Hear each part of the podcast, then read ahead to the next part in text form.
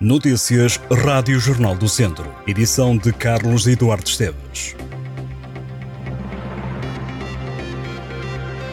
Um homem de 26 anos foi preso por assaltar casas na região centro. O indivíduo que mora em Viseu foi esta quinta-feira conduzido pela PSP para o estabelecimento prisional do campo. O homem vai cumprir uma pena de prisão efetiva de 6 anos pelo crime de roubo e outros crimes que ocorreram há mais de dois anos e eram feitos sobretudo em residências, apurou o Jornal do Centro junto de fonte policial. Num dos casos, o homem recorreu ao uso de violência. Estão em greve esta sexta-feira os trabalhadores subcontratados das lojas da EDP no distrito de Viseu e noutras regiões a norte de Coimbra. A paralisação de 24 horas foi convocada para protestar contra a precariedade. Os trabalhadores querem um aumento generalizado dos salários e direitos e protestam também contra a pressão sobre os postos de trabalho para fazer vendas por objetivos e também tempos de atendimento. O diretor clínico do Centro Hospitalar Tondela Viseu disse que está por dias a criação de uma equipa comunitária de saúde mental, psiquiatria da infância e adolescência, sediada na unidade hospitalar de Tondela. O diretor clínico anunciou a criação desta equipa no decorrer de uma sessão de apresentação e de esclarecimento sobre o plano de saúde mental promovido pela Administração Regional de Saúde do Centro. A equipa comunitária de saúde mental de psiquiatria da infância e adolescência junta um pedopsiquiatra, dois psicólogos, um terapeuta ocupacional, um enfermeiro, um assistente social e um administrativo. Sem adiantar o montante necessário, Eduardo Melo, diretor clínico do Centro Hospitalar Tondela Viseu, reconheceu que está previsto no plano de recuperação e resiliência e que será para o arranque da equipa entre a aquisição da viatura e a contratação dos recursos humanos. O diretor clínico também anunciou que o concurso para a obra do novo hospital psiquiátrico no complexo do Santo Eutónio deverá terminar em agosto.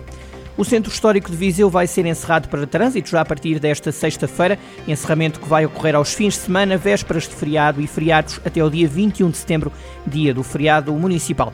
O anúncio já tinha sido recentemente feito, mas agora a Câmara deu a conhecer os detalhes destes constrangimentos. A autarquia quer voltar a promover um casco velho, amigo do ambiente e sem carros, com uma circulação segura e confortável a pé ou de bicicleta para vizinhanças, visitantes e turistas. O centro histórico vai estar cortado à circulação automóvel às sextas-feiras e vésperas de feriado entre as 7 da tarde e as 2 da manhã, aos sábados entre as 4 da tarde e as 2 da manhã e aos domingos e feriados das 3 da tarde às 8 da noite. A Polícia Municipal vai ser a responsável pela realização dos cortes de trânsito.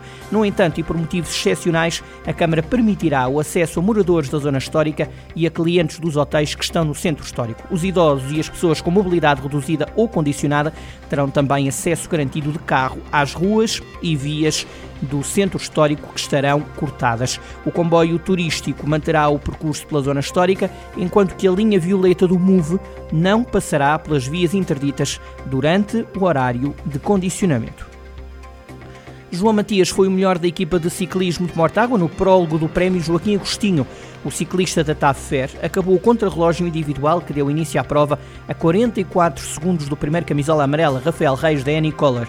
O primeiro dia de prova teve um percurso que decorreu na vila de Turcifal, em Torres Vedras, e aí o ciclista da TAV Fer, António Barbio, teve de trocar de bicicleta depois de um problema durante este percurso. Para esta sexta-feira está na agenda a primeira etapa em linha do Troféu Joaquim Agostinho. Vão ser pedalados quase 157 quilómetros até à Foz do Arelho.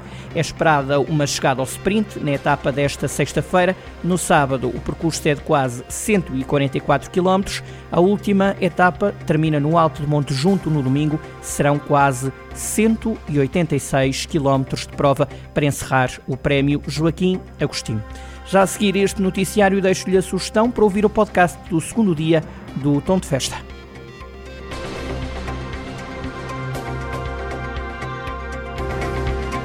Estas e outras notícias em jornaldocentro.pt.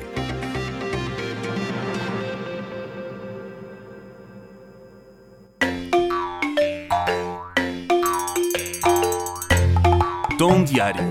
Um podcast para conhecer os artistas e a programação do Tom de Festa 2023. Mas também os bastidores, as histórias e os momentos de partilha. São dez e meia da manhã no Parque das Raposeiras, em Molelos, e há uma pequena multidão reunida em volta da suenga que ontem se preparou. À primeira vista é só um monte de terra, mas o fumo que vai escapando por entre os torrões denuncia o que se passa lá por baixo. Mas antes disso, para contar esta história, temos de recuar ao fim da tarde de ontem. A suenga dedicada a António Quadros reuniu três dezenas de ceramistas oriundos de diferentes regiões do país, cada um criando três peças em homenagem ao autor que também respondia pelo nome de Garabato Dias ou de Frei Oanes Garabatos ou mesmo de Multimati Barnabé João. Às seis da tarde de ontem, essas peças estavam cuidadosamente dispostas junto à cova da Suenga. O grupo Folhas de Pêssego Brass Band circulava pelo parque, afinando o tom para as primeiras músicas que haveriam de acompanhar a função. Ali à volta, o público observava e conversava, enquanto os quadroleiros de molelos cortavam pequenos troncos de pinheiro para alimentar o fogo. Alguns já viram umas quantas suengas aqui em Molelos. Outros olhavam para tudo pela primeira vez, tentando adivinhar como sairiam as peças depois de passarem pela cozedura noturna. Carlos Lima é um dos ceramistas de Molelos que ajudou a coordenar este projeto, juntamente com António Duarte, António Marques e Xana. É Lima quem nos conta como foi. Havia aqui um ponto de partida que era as ceramistas da Associação de Cidades e Vilas Cerâmicas, os ceramistas que participaram, alguns ceramistas que participaram na exposição do Maio de 68, e outros foram algumas câmaras que enviaram ceramistas que nós nem sequer conhecíamos, ou seja, não selecionámos todos. Não é?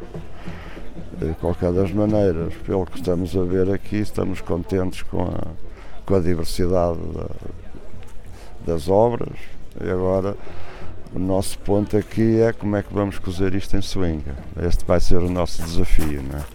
Qualquer das maneiras, é, estamos, uh, estamos a, a, ver se as pessoas saem daqui todas contentes com, com esta cozedura, porque depois são eles que vão promover esta exposição nas cidades deles. É? Eles é que vão ser o, os publicitários desta.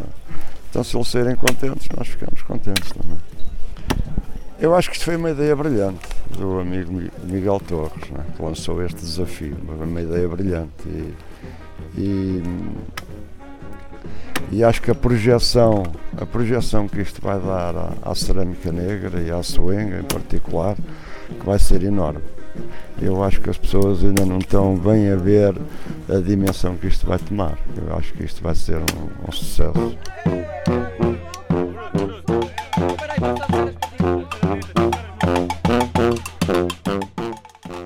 Entre os ceramistas que vieram até Molelos, há um nome que nos chama a atenção.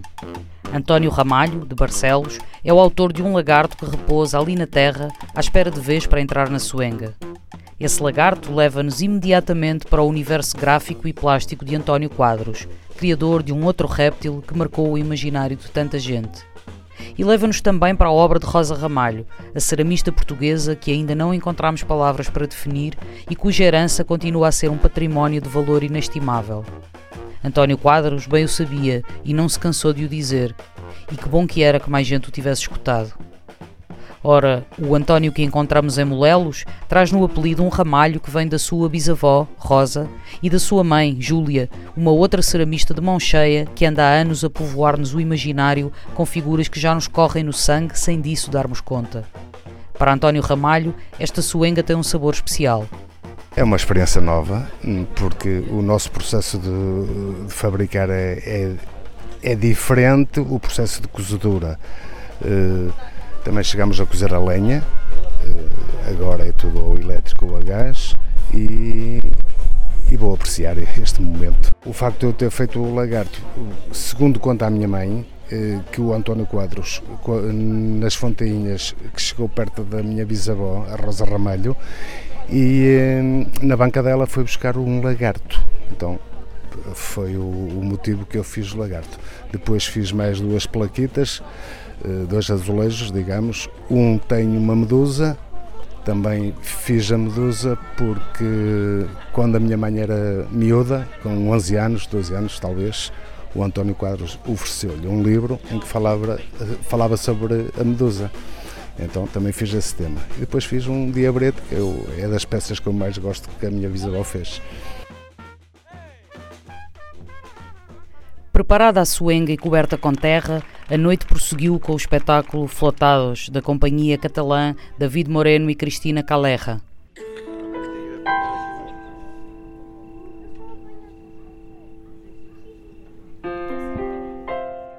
Lá em cima, suspensos no ar, os dois atores encheram de música o Parque das Raposeiras, convocando ilusões de ótica, acrobacias e um certo tom de canção de embalar que ainda guardamos alguns na memória.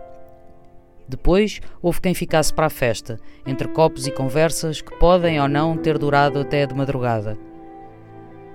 Mas voltemos ao desenfornar das peças que aconteceu esta manhã. À volta do telheiro que abriga a Suenga, os ceramistas que participam nesta homenagem a António Quadros não escondem a ansiedade. A Suenga também é isto. O que fica por baixo da terra, no monte que vai mantendo o calor controlado, pode sair inteiro ou rachado.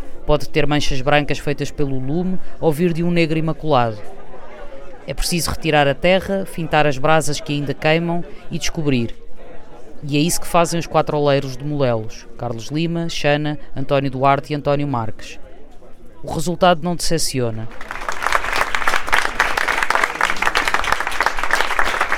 Poucas foram as peças que sofreram algum acidente durante a noite. Retirar a terra a ferver e as brasas que ainda vingam sem acertar em qualquer das peças empilhadas é uma arte complexa, mas os quatro ceramistas locais não falham. Então vá. E só, só, se, se, alguém tinha, se alguém tinha dúvidas sobre a magia deste momento, acho que ela ficou aqui bem, bem demonstrada. Mais uma vez, obrigado a todos. Obrigado a todos.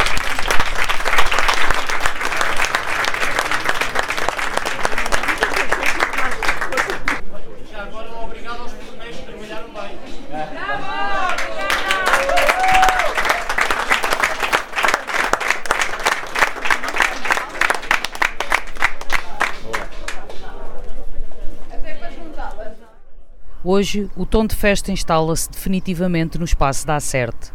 Às 18 horas, no pátio, inauguram-se duas exposições.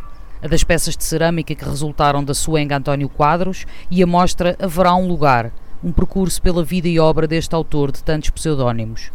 Na Galeria Acerte abre Viveiro, exposição de João Maio Pinto que reúne trabalhos antigos e recentes. Eu primeiro gostava de dizer que esta exposição é uma oportunidade extraordinária de voltar a uma casa onde eu trabalhei há muitos anos atrás e onde fiz uh, a minha formação também enquanto artista, enquanto pessoa. A exposição chama-se Viveiro uh, porque tem a ver com uma memória afetiva, memória emocional que eu tenho em relação a esta região, nomeadamente o espaço onde eu nasci e cresci grande parte da minha vida, que foi o Caramulo. Uh, o Viveiro era uma região que ficava perto de minha casa, que é mais conhecida pelas pessoas como a Mata dos Viveiros ou a Mata. Tem uma designação um bocado distinta daquela designação que tinha quando eu cresci lá perto, em que nós chamávamos sumariamente aquele espaço viveiro e era um espaço que ficava perto da minha casa com o qual eu e a minha família tínhamos uma grande relação. E esta exposição eh, para esta exposição, eu escolhi todo um conjunto de materiais muito diversos de toda a minha carreira. Alguns são extremamente recentes, alguns são extremamente antigos, e eu compus uma rapsódia, uma rap, rapsódia deles todos para poder uh, quase criar um périplo uh, por aquilo que tem sido a minha carreira, sobretudo ao longo dos últimos 20 anos. Depois das exposições, há comes e bebes no jardim.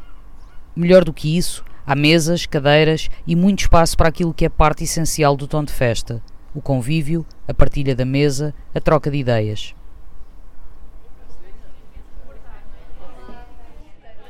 Pelas 21h30, sobe ao palco Sona Yobarté, a virtuosa intérprete de Cora que traz a música da Gâmbia ao coração de Tondela.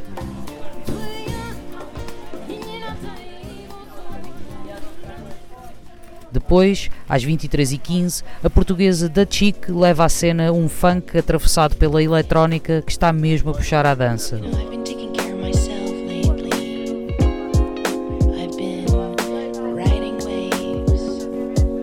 Amanhã, o tom de festa regressa a certo. Regressem também.